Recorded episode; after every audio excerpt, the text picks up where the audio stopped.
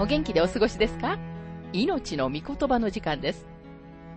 この番組は世界110カ国語に翻訳され、1967年から40年以上にわたって愛され続けている J. ヴァーノン・マギー神学博士によるラジオ番組スルー・ザ・バイブルをもとに日本語訳されたものです。旧新約聖書66巻の学びからダニエル書の学びを続けてお送りしております。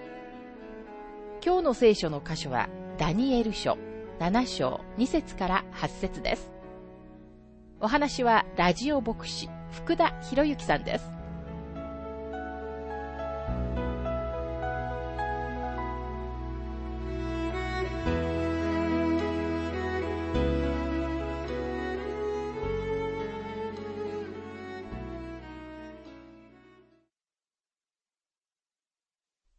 ダニエル書7章の学びをしていますが、7章の2節ダニエルは言った。私が夜、幻を見ていると、突然天の四方の風が大海をかき立て。この箇所についてマギ博士は続いて次のように述べています。ローマ帝国は今も存在し、昔のローマ帝国の一部であったヨーロッパの国々がもう一度一つにされます。このすべての国々は様々なイデオロギーと違う形の政府と見解のまま一つに戻されなければなりません。この時点で私たちは、この中に説明されている状況と、現代の世界状況との類似に目を向けなければなりません。私たちは明らかに時代の終わりに近づいていると私が言うのは、これが理由です。今日すべての大陸が目を覚ましつつあり、すべてが火の目を見ることを要求しています。何世紀もの間、原始的な文明を保持していた人々が突然にジェット機時代に投げ込まれました。マスメディアやミサイルが大衆の考え方を変えました。新しいイデオロギーが私たちの知性を捉え、不安定な世界は必死になって第三次世界大戦を回避しようとしています。あなたは今日、ラジオを聴き、テレビを見るときに自分は洗脳されていると思わないでしょうかあらゆる種類のプロパガンダが私たちに与えられています。動揺している大衆は、プロパガンダという餌を食わされています。私自身もプロパガンダを供給することに興味があると告白します。それは神様の御言葉のプロパガンダです。私はこの番組を聞くすべての人を洗脳して、主イエス・キリストを信じる人にできたら良いのにと思います。大衆の心を捉えることに成功するのは、この章の小さな角です。彼には、ダニエル書7章の8節にあるように、大きなことを語る口があったと説明されています。彼が現れると、この世に自分自身を売り込みます。彼はサタンの人です。主イエスは次のように言われました。ヨハネ5章の43節私は私の父の名によって来ましたが、あなた方は私を受け入れません。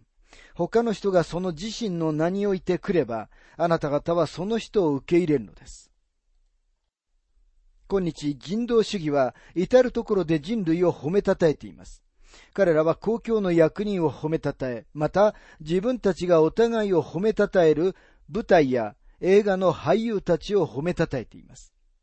役人や俳優たちが今日様々なメディアをコントロールしています。彼らは演劇を社会的な地位のあるものにしました。ところが、ゲリシャ人たちの道徳を堕落させ、今日私たちの道徳を堕落させつつあるのは明らかに演劇なんです。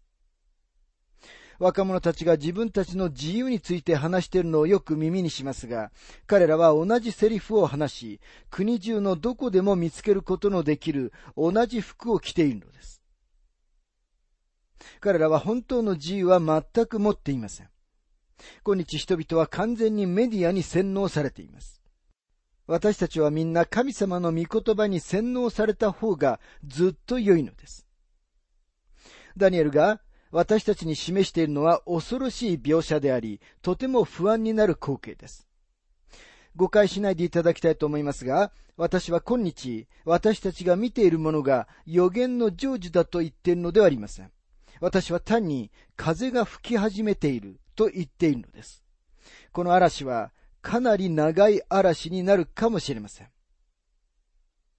ダニエル書7章の3節4頭の大きな獣が海から上がってきた。その4頭はそれぞれ異なっていた。4つの獣はそれぞれ違った獣です。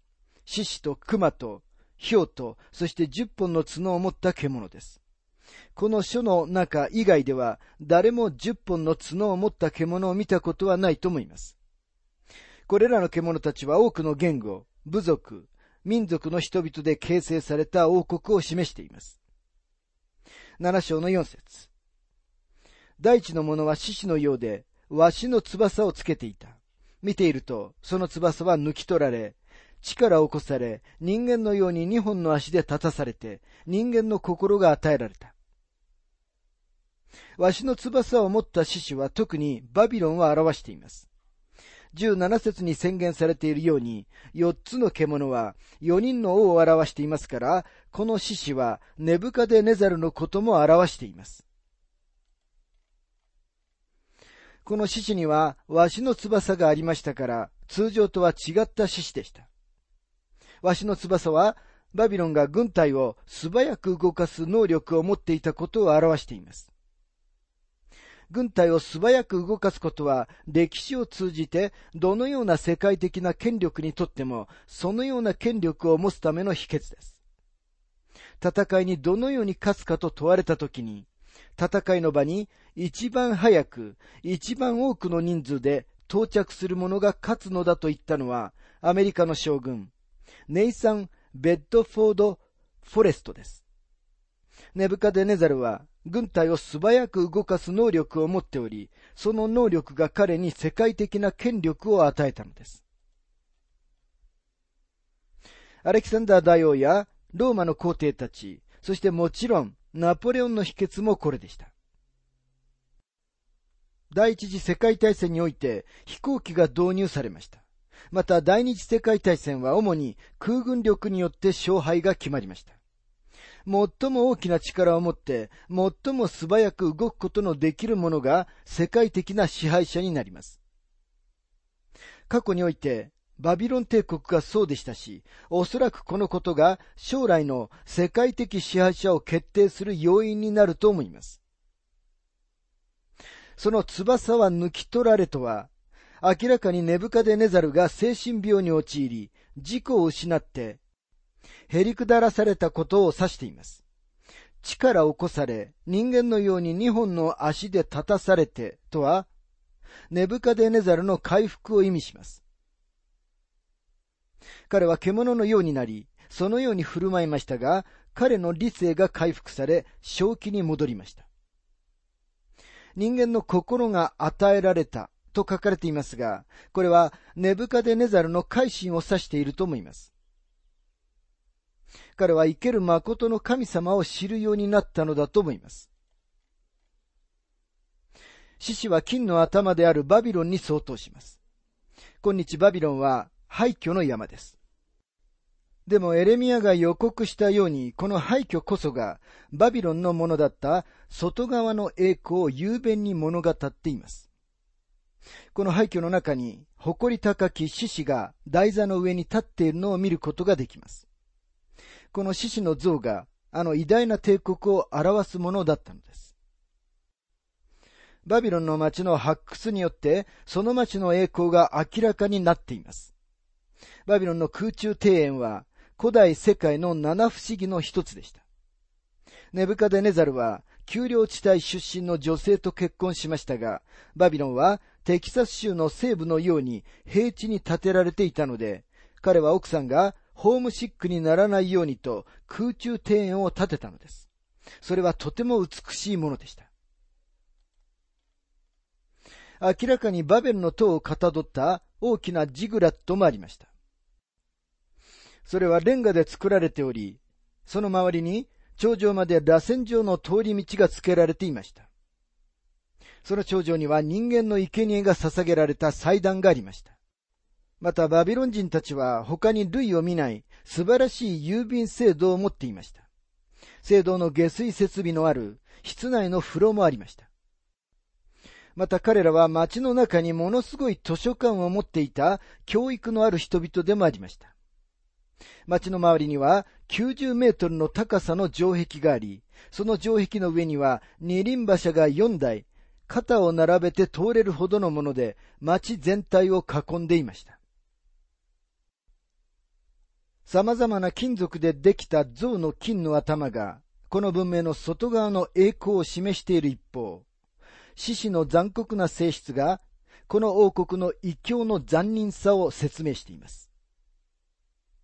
その性質はダニエル書の2章と3章に明らかに説明されています。ダニエル書7章の5節また突然、熊に似た他の第二の獣が現れた。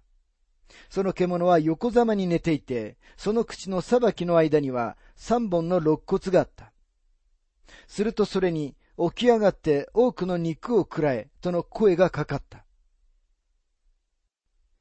メドペルシャ王国を表す熊は、ネブカデネザルの像の銀の腕に相当します。日本語の聖書には、その獣は横ざまに寝ていてとありますが、英語の聖書には、熊に似た獣は横ざまに起き上がったと訳されています。ですからこの熊に似た獣は両手利きでした。最初に熊はメディア人たちの強い左手で打ち倒してバビロンを征服しました。その後この熊はエジプトを占領したペルシャ人たちの右のアッパーカットでバビロンに支配されていた世界の他の国々も取りました。三本の肋骨はこの帝国を形成していたバビロン、リディア、そしてエジプトの三つの王国です。この熊に似た獣には翼はありませんが、起き上がって多くの肉を食らえと命じられます。メドペルシャの軍隊は大きく地響きを立て、うなっている熊のように移動しました。彼らは自分たちの家族さえも連れて行ったのです。テルモピレイでギリシャに対しておよそ30万人の男たちと300隻の船を率いて敗北したのはクセルクセスでした。彼の艦隊は嵐によって破壊されました。なぜなら、この特別な時には神様は東洋が西洋を支配することを意図してはおられなかったからです。ダニエル書7章の6節この後見ていると、また突然、氷のような他の獣が現れた。その背には四つの鳥の翼があり、その獣には四つの頭があった。そしてそれに主権が与えられた。突然獲物に飛びかかる氷は、アレキサンダー大王のグレコ・マケドニア帝国を表しています。四つの鳥の翼は、アレキサンダーが自分の軍隊を動かすその素早さと突然攻撃する様を際立たせています。アレキサンダーの軍隊と比較すると、ネブカデネザルの軍隊は田園風景の中を走っている鈍行電車のように見えます。世界の支配権を獲得した強い国々は偉大な速さを持って動き、攻撃する能力を発達させました。今日私たちは各国によるミサイル攻撃の競争を目の当たりにしています。四つの頭は30代初期にアレキサンダーが死んだ時に彼の帝国が分割されることを描写しています。バビロンは酔っ払いのどんちゃん騒ぎで滅びました。アレキサンダーもそうでした。両方とも同じように滅びたのです。アレキサンダーの死後、彼の4人の将軍たちが彼が切り開いた世界的な帝国を分割しました。なぜなら、一人一人が自分には全体を支配することができないことを知っていたからです。カッサンドロスがマケドニアを取りました。リシュマコスは小アジアを取りました。セレウコスはシリアを取りました。その中からダニエル書の8章の小さな角であるアンティオコス・エピファネスが出ました。このアンティオコス・エピファネスがエルサレムの宮を大いに荒らしました。そして最後に、プトレマイオスがエジプトを取り、もちろんこの家系から後にクレオパトラが出てくるのです。聖書の中にはグレコ・マケドニア王国の歴史は記録されてはいません。年代的にはグレコ・マケドニア王国は旧約聖書と新約聖書の中間期にあたります。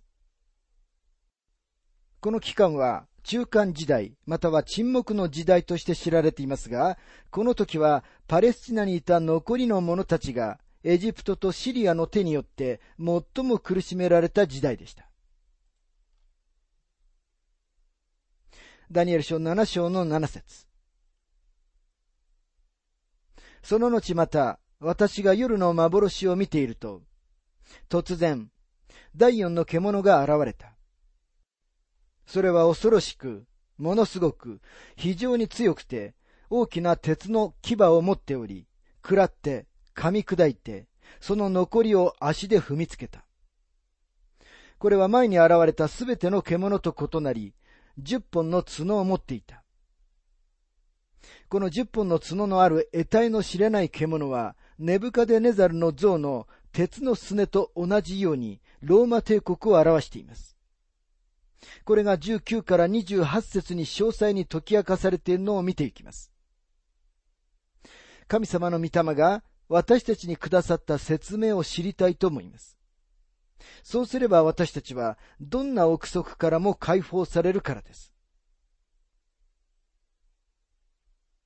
他の三つの獣をすべて合わせたよりも、もっと多くの注目が四つ目の獣に向けられています。この部分は私たちにとってもとても重要です。なんなら私たちは四つ目の獣の時に生きているからです。今は十本の足の指と十本の角が自分たちを表し始める時です。四つ目の獣は他の者たちとは全く違っており、この獣は別の幻の中でダニエルに与えられています。他のすべての獣たちは似た者が今日、ジャングルや動物園の中にいます。私たちは誰でも、獅子も、熊も、豹も見たことがありますが、地の上でも、海でも、空中でも、四つ目の獣のようなものは見たことがありません。これは本当に異常な獣です。またこの獣は、それは恐ろしく、ものすごく非常に強くてと説明されています。ローマ帝国を表すこの獣は強さが特徴です。この獣は恐れと恐怖を刺激し、この前に出てきたどの獣とも違います。またここには、大きな鉄の牙を持っておりと書かれていて、象の幻のローマ帝国である鉄のすねと一致します。ローマの鉄のかかとは、千年の間、この世の首にかけられていました。ローマ帝国についてとても多くのことが言われてきました。そして今日でさえも、ローマ帝国は歴史家たちを驚かせます。ギッボンはローマ帝国のことを次のように言いました。ローマ人たちの帝国はこの世を満たし、この帝国が一人の人物の手に落ちたとき、彼の敵にとってこの世は安全で退屈な牢獄になった。反抗することは命取りであり、逃げることは不可能だった。ダニエル、夢を解き明かすものと題したダニエル書に関する著書を書いたトリニティ・エヴァンジェリカル神学校の組織神学の教授、ロバート・ D・ カルバー博士は次のように述べています。2000年前、ローマはこの世に国際連盟と国際連合が私たちの時代にもたらそうとしてきた普遍的な統一をもたらした。現代の試みは、現代の人々の多くが思っているような最初の試みなのでは全くない。ただ皇帝アウグストの時代以来、全く失われてしまってはいない古代ローマの理想のリバイバルである。ローマ帝国はバラバラになりましたが、ローマ帝国はヨーロッパの多くの国々の中に今も生きています。地中海に国境を接している国々と、また北アフリカにある国々です。これらはすべてローマ帝国の一部でした。誰もローマを征服したものはありません。ただこれら違う国々にバラバラになってしまったのです。この異常な獣は10本の角を持っていました。これは明らかに10本の指を持つ象の足に一致します。協調点は、この帝国の始まりにではなく、むしろ終わりの時に置かれています。それは10本の角の時代です。この4つ目の獣の幻は、私たちにとってさらに重要なものです。なぜならこの幻はまだ成就していないからです。明らかに私たちは時代の終わりに近い時期に生きています。三つの獣の幻はすでに成就しました。ということは、この予言の四分の三がすでに文字通り成就したという意味です。将来に残っているのは角の時代だけです。ローマという第四の王国はすでに現れました。ローマ帝国はバラバラになりましたが、十個の王国になって戻ってくるのです。そして神様の御言葉が反キリストと呼んだ一人の人物によってもう一度一つにされます。ダニエル書7章の8節私がその角を注意して見ていると、その間からもう一本の小さな角が出てきたが、その角のために、初めの角のうち三本が引き抜かれた。よく見ると、この角には人間の目のような目があり、大きなことを語る口があった。今私たちの注目は10本の角に向けられます。10本の角が5つ目の王国を表してはいないということに注目してください。角は4つ目の獣の頭から生え出し、これが4つ目の獣の最後の進展です。最初の幻である象の幻の足の指は鉄と粘土でした。鉄はまだそこに存在します。ローマはまだそこにあるのです。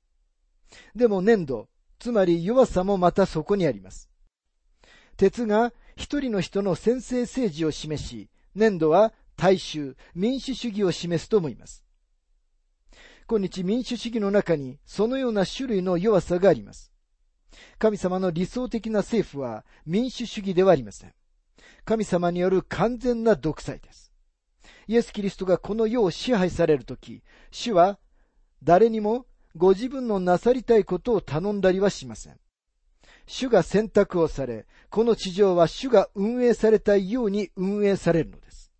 これがあなたや私が主の形と同じにされることが最善である理由です。そうでなければ、私たちは主の完全な独裁のもとでとても不自由になってしまいます。実際主は誰でも主に反抗する者をご自分の御国から追い出されます。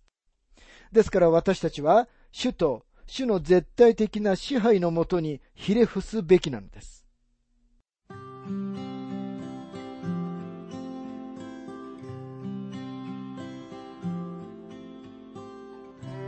命の御言葉お楽しみいただけましたでしょうか？今回はダニエルの4つの獣の幻というテーマでダニエル書7章2節から8節をお届けしました。お話はラジオ牧師福田博之さんでした。なお、番組ではあなたからのご意見、ご感想、また聖書に関するご質問をお待ちしております。お便りの宛先は、郵便番号592-8345大阪府堺市浜寺昭和町4-462浜寺聖書協会命の御言葉の係。メールアドレスは全部小文字で ttb.hbc.gmail.com または浜寺 at 浜寺バイブル .jp hamadera.bible.jp です。どうぞお気軽にお便りをお寄せください。それでは次回までごきげんよう。